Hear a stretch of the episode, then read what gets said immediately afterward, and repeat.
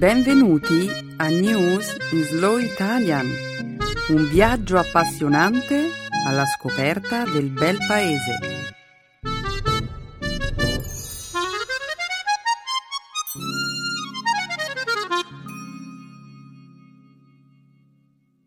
Oggi è giovedì 12 settembre 2013. Benvenuti a una nuova puntata del programma settimanale News in Slow Italian. Ciao a tutti! Ciao Emanuele! Come stai, amico mio? Ciao Beatrice! Un saluto a tutti i nostri ascoltatori. Sto bene, ma sono un po' stanco per aver guardato la TV, navigato su internet e letto tutti i giornali tutto il giorno. A proposito del conflitto in Siria?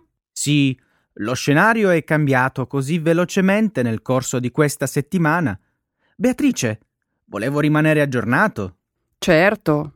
E poi ho anche visto il torneo di tennis degli US Open. È stato davvero appassionante. Hai visto tutte le partite? No. Hai visto le finali almeno? Emanuele, non posso passare tanto tempo a guardare la TV. Comunque sì, ho guardato la finale femminile di domenica e quella maschile lunedì.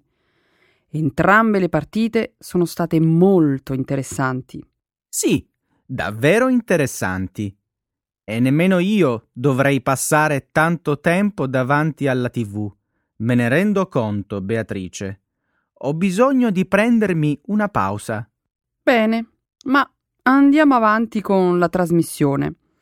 Annunciamo le notizie di cronaca che abbiamo scelto per il programma. Oggi parleremo della proposta avanzata dalla Russia per l'eliminazione delle armi chimiche in Siria, del nuovo primo ministro eletto in Australia, della decisione del Comitato Olimpico Internazionale che ha scelto Tokyo per ospitare i Giochi olimpici estivi del 2020 e per concludere discuteremo il caso di un concerto di musica classica che ha causato polemiche in Kashmir. Benissimo. Il programma proseguirà poi con la grammatica italiana e lo spazio dedicato alle espressioni idiomatiche. Il nostro dialogo grammaticale sarà ricco di esempi che ci illustreranno il significato di tre pronomi indefiniti. Qualcosa, niente e nulla. Infine, nell'ultimo segmento della trasmissione, ospiteremo un dialogo incentrato su un modo di dire italiano. Avere le carte in regola. Perfetto! Diamo inizio alla trasmissione. Sì, Emanuele, non sprechiamo un minuto di più.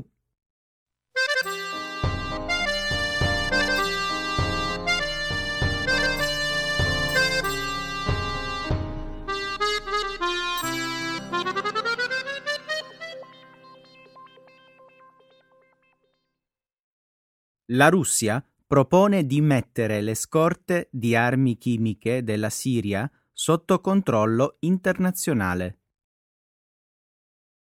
In un discorso tenuto lo scorso martedì, il presidente Barack Obama si è solennemente impegnato ad appoggiare l'iniziativa diplomatica avanzata dalla Russia a proposito delle armi chimiche siriane. Obama ha comunque espresso scetticismo circa l'iniziativa russa e ha incoraggiato il pubblico americano ad appoggiare la sua minaccia di usare la forza militare. Obama ha detto che i funzionari statunitensi e russi avrebbero continuato a discutere la proposta e si è detto disposto al dialogo con il presidente russo Vladimir Putin. Obama ha detto di aver nel frattempo chiesto al Senato di posticipare il voto sulla richiesta di autorizzazione di un intervento militare per consentire alla diplomazia di fare il proprio corso. Obama non ha definito un programma, Tuttavia ha chiarito che qualunque tipo di accordo con Assad richiederà degli accertamenti per confermare l'impegno del presidente siriano a mantenere la parola data. È troppo presto per dire se questa proposta avrà successo, ha detto Obama, e ogni accordo dovrà verificare che il regime di Assad mantenga gli impegni presi. Ma questa iniziativa ha il potenziale per eliminare la minaccia delle armi chimiche senza l'uso della forza, in particolare perché la Russia è uno dei più forti alleati di Assad. Io sono molto ottimista riguardo a questa proposta.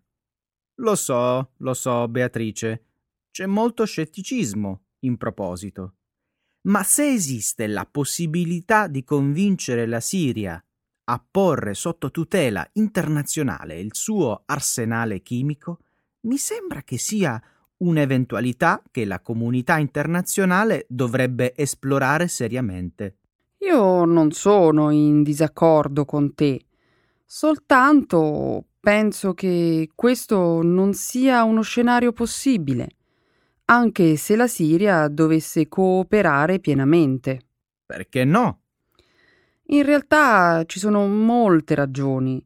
Il programma di armi chimiche siriano, istituito negli anni 70 con l'assistenza di Iran e Russia e forniture di prodotti chimici grezzi provenienti da aziende occidentali, era stato progettato per osteggiare Israele. I servizi di intelligence occidentali ritengono che gli arsenali siano sparsi in decine di siti e che il progetto comprenda centri di ricerca e sviluppo, nonché numerose strutture produttive, alcune delle quali sotterranee. Sì, sarà un'impresa immensa. Inoltre, alcuni analisti ritengono che la distruzione delle armi chimiche non possa essere avviata durante la guerra. Gli esperti anticipano che c'è il rischio che Assad applichi le stesse tattiche dilatorie usate da Saddam Hussein per allontanare gli ispettori dall'Iraq. Un altro obiettivo di massima priorità sarà quello di garantire che le armi non cadano nelle mani di gruppi militanti che cercano di destabilizzare ulteriormente la regione.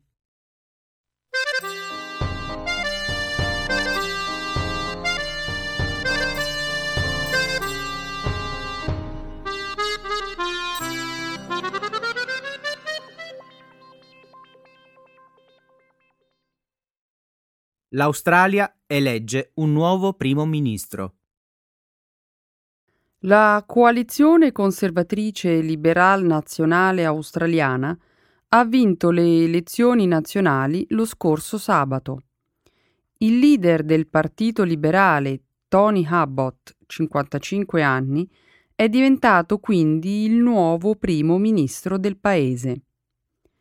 Il nodo centrale di queste elezioni sono state l'economia e altre questioni di politica interna.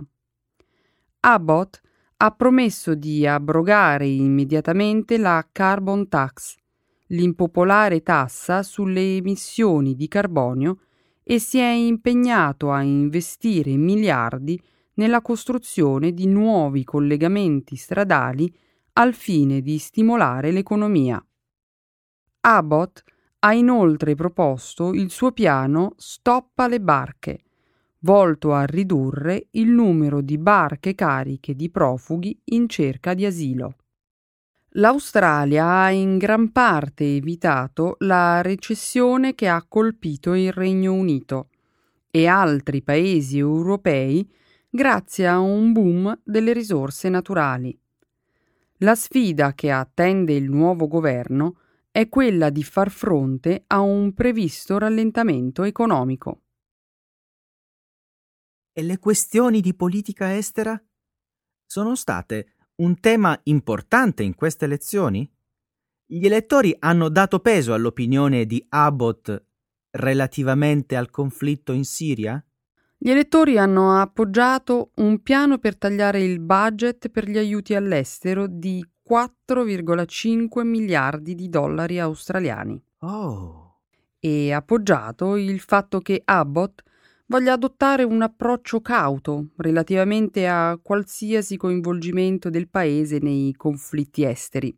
L'Australia però ha inviato truppe in Iraq e in Afghanistan. Esatto. In passato Abbott ha sostenuto il coinvolgimento dell'Australia sia in Iraq che in Afghanistan. Che altro sappiamo sul suo conto? Abbott è un ex pugile e c'è stato un tempo in cui voleva diventare un prete cattolico romano. Wow! Che biografia interessante! È un conservatore sociale che si oppone al matrimonio gay, nonostante abbia una sorella lesbica, Christine Forster, che ha espresso pubblicamente il proprio sostegno alla parità matrimoniale. Non sapevo che ci fossero tante polemiche nella politica australiana. Aspetta a sentire questo. Julian Assange ha partecipato alle elezioni, concorrendo per un seggio al Senato nello Stato di Victoria come candidato principale del partito politico di nuova formazione Wikileaks. Davvero? Sì, ma ha perso.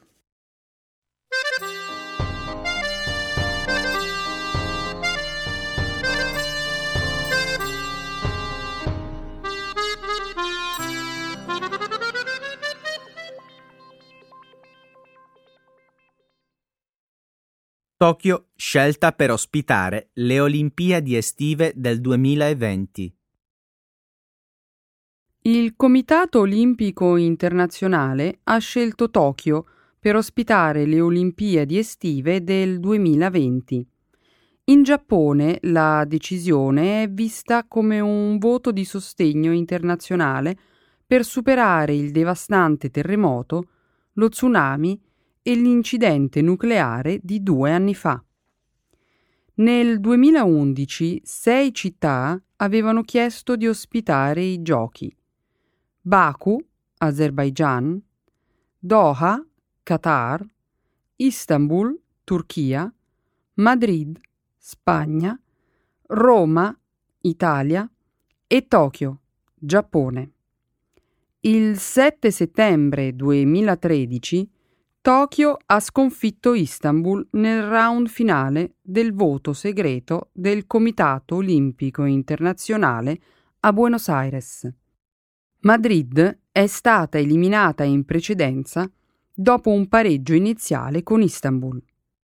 Tokyo ha ospitato le Olimpiadi estive del 1964, 1964 e il Giappone ha ospitato due volte i giochi invernali, a Sapporo nel 1972, 1972 e nel 1998, 1998 a Nagano.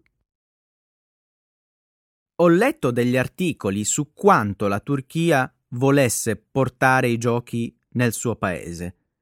Istanbul ha anche proposto un mega budget di 20 miliardi di dollari. Wow! La Turchia si è posizionata come primo paese a maggioranza musulmana che collega i due mercati in Asia e in Europa. Stavo leggendo che il primo ministro turco, Erdogan, era personalmente molto coinvolto nel cercare di portare le Olimpiadi in Turchia e il paese è stato diviso per i giochi in base al loro sostegno o opposizione ad, ad Erdogan. Credo che anche la Turchia poteva essere una grande scelta. Così si è deciso. Tokyo. Congratulazioni a Tokyo.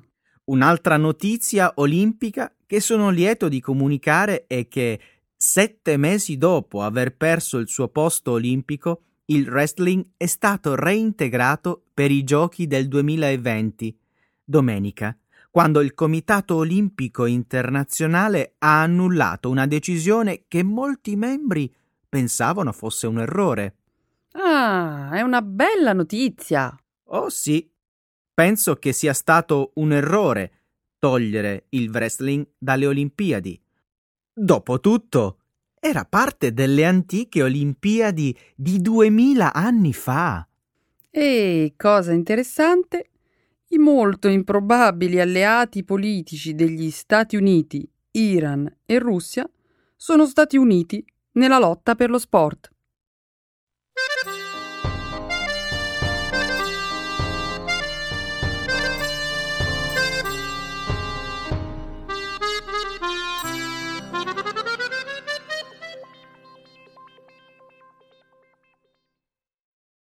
Zubin Mehta si è esibito in Kashmir.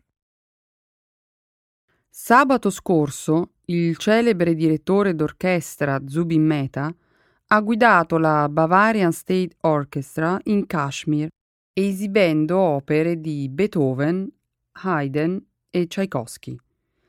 Il concerto è iniziato con il maestro che conduceva l'orchestra con un pezzo musicale eseguito con strumenti tradizionali del Kashmir.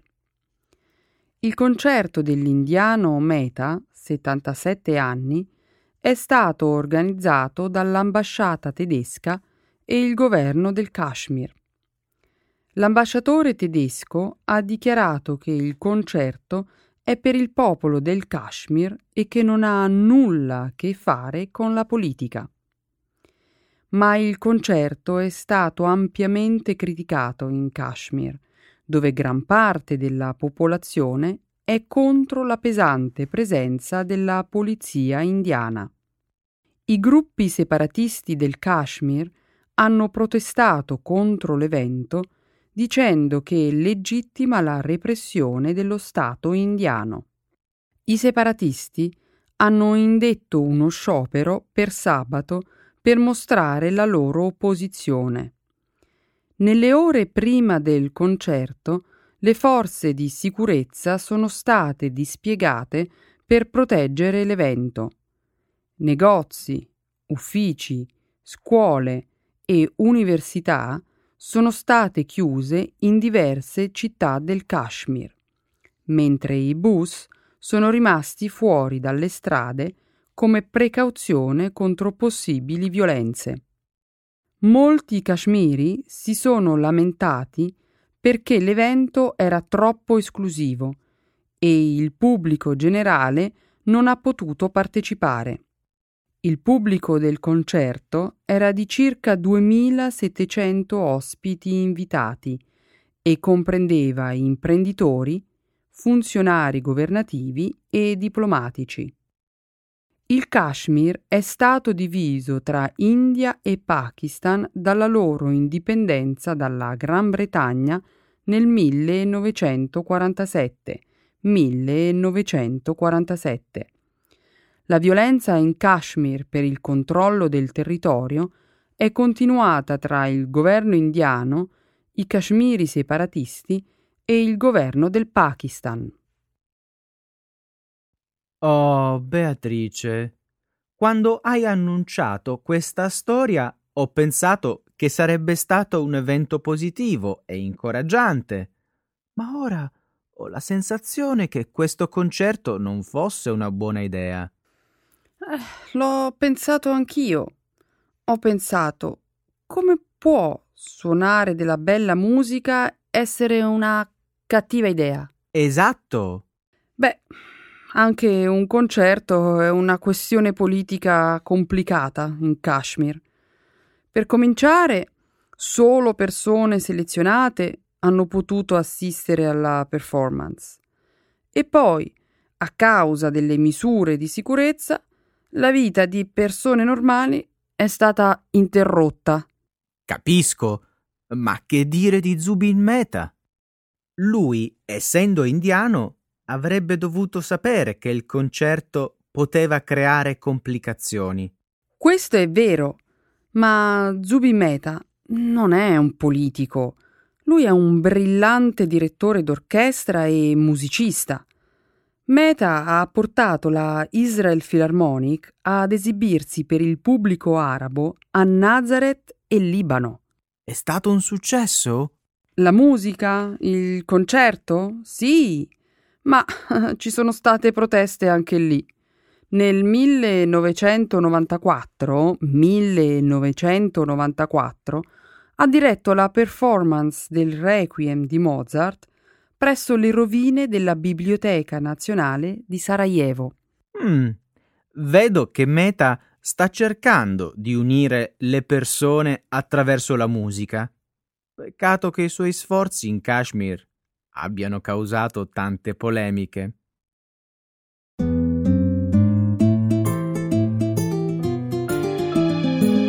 Adesso la grammatica. Per capire le regole di una lingua poetica.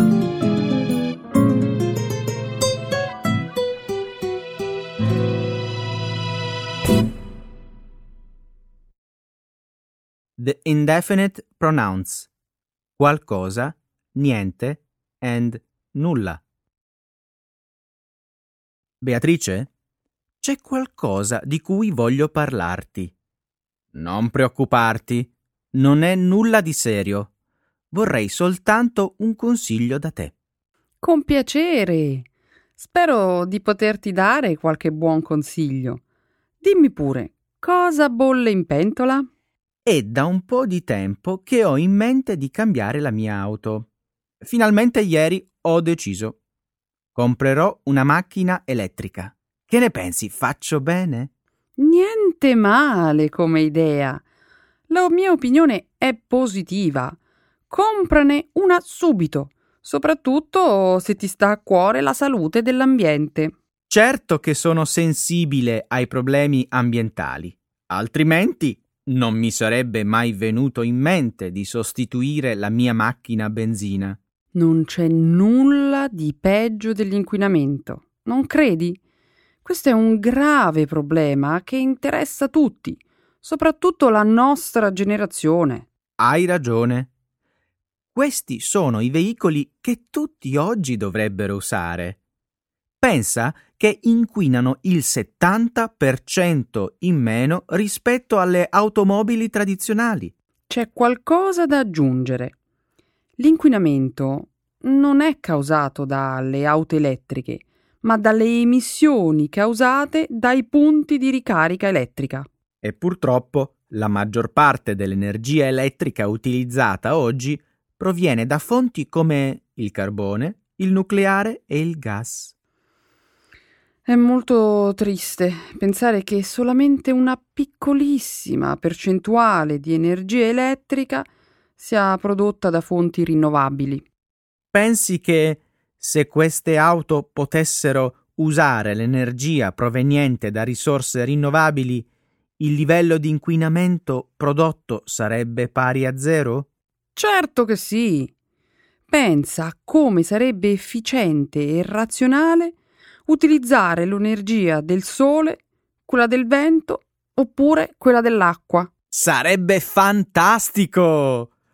Nel frattempo, io qualcosa la faccio.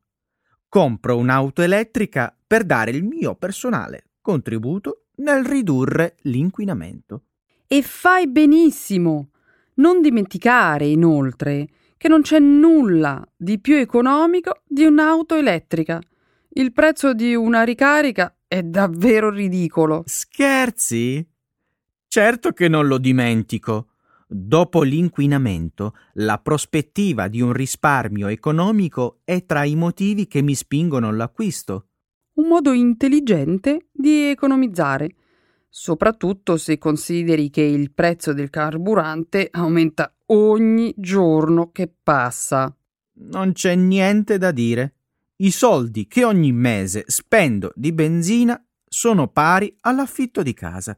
Anzi, forse lo superano.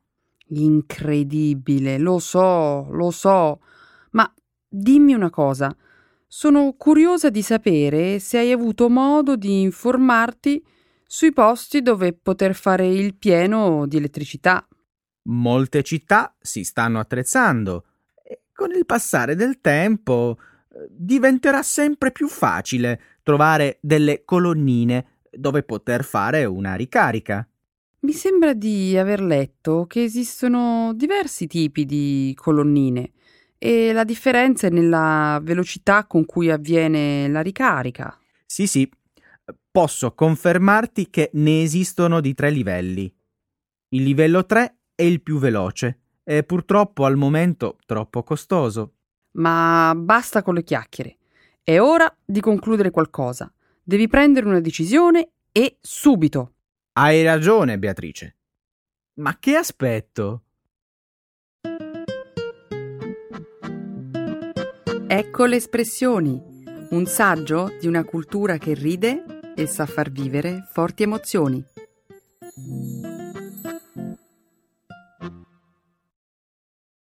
Avere le carte in regola. To be qualified, to have what it takes. La vuoi sentire una bella notizia? Mio cugino è entrato a far parte della Guardia Svizzera. Complimenti! Sono sicuro che servirà il suo paese con coraggio e onore. Sì, lui ha tutte le carte in regola per essere un buon soldato. Questa volta andrà a Roma a servire il Papa. Ma tu intendevi la Guardia Svizzera Vaticana?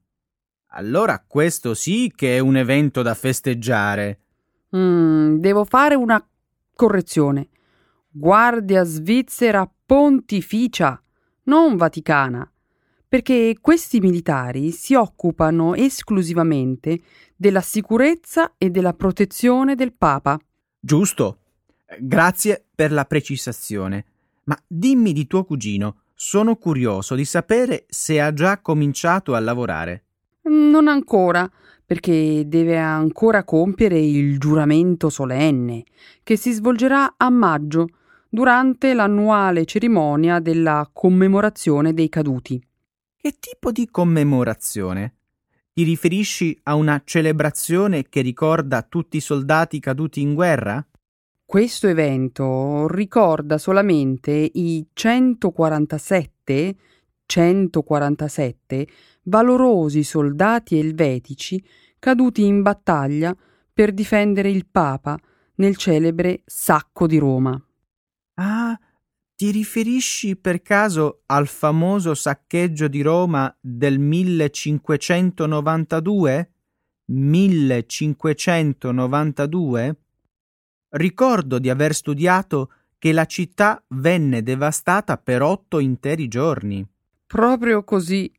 Come vedi, questo è un corpo di soldati che ha tradizioni antiche, con una storia lunga più di 500 anni. C'è una cosa che non ho mai capito. Sembra che gli svizzeri abbiano tutte le carte in regola per servire il Papa e noi italiani no. Perché?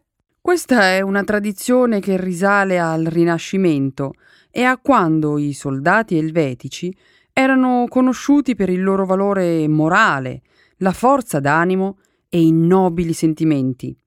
Quindi, se ho capito bene, gli elvetici furono reclutati per proteggere il Papa dai suoi nemici e dai delitti politici che avvenivano a Roma in quel periodo. Esattamente. Come sai bene, la Chiesa è legata alle tradizioni e questo rapporto con i soldati svizzeri è rimasto immutato dal 1506. 1506. Tradizioni che conserva anche la Guardia Svizzera. Se ricordo bene, i soldati vestono ancora la stessa divisa che indossavano nel Rinascimento. Ricordi benissimo. Inoltre si racconta che la divisa di colore oro, rosso e blu sia stata disegnata personalmente da Michelangelo. Mm. E se cambiassi lavoro e diventassi una guardia svizzera? Se mi dai carta bianca, chiamo tuo cugino e gli chiedo come si compila la domanda di ammissione. Ma dove vai? Stai fermo. Mi dispiace, Emanuele, ma oramai è troppo tardi. Purtroppo tu non hai le carte in regola. Che vuol dire che non ho le carte in regola? Sentiamo, Quali sono i requisiti per l'ammissione? Mm.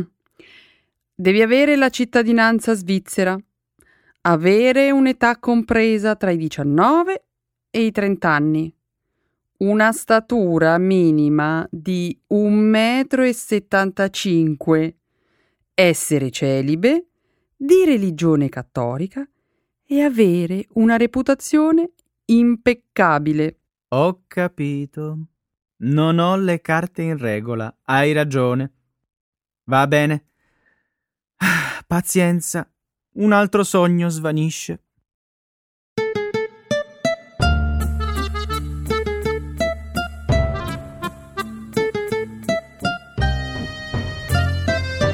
Un saluto a tutti i nostri ascoltatori.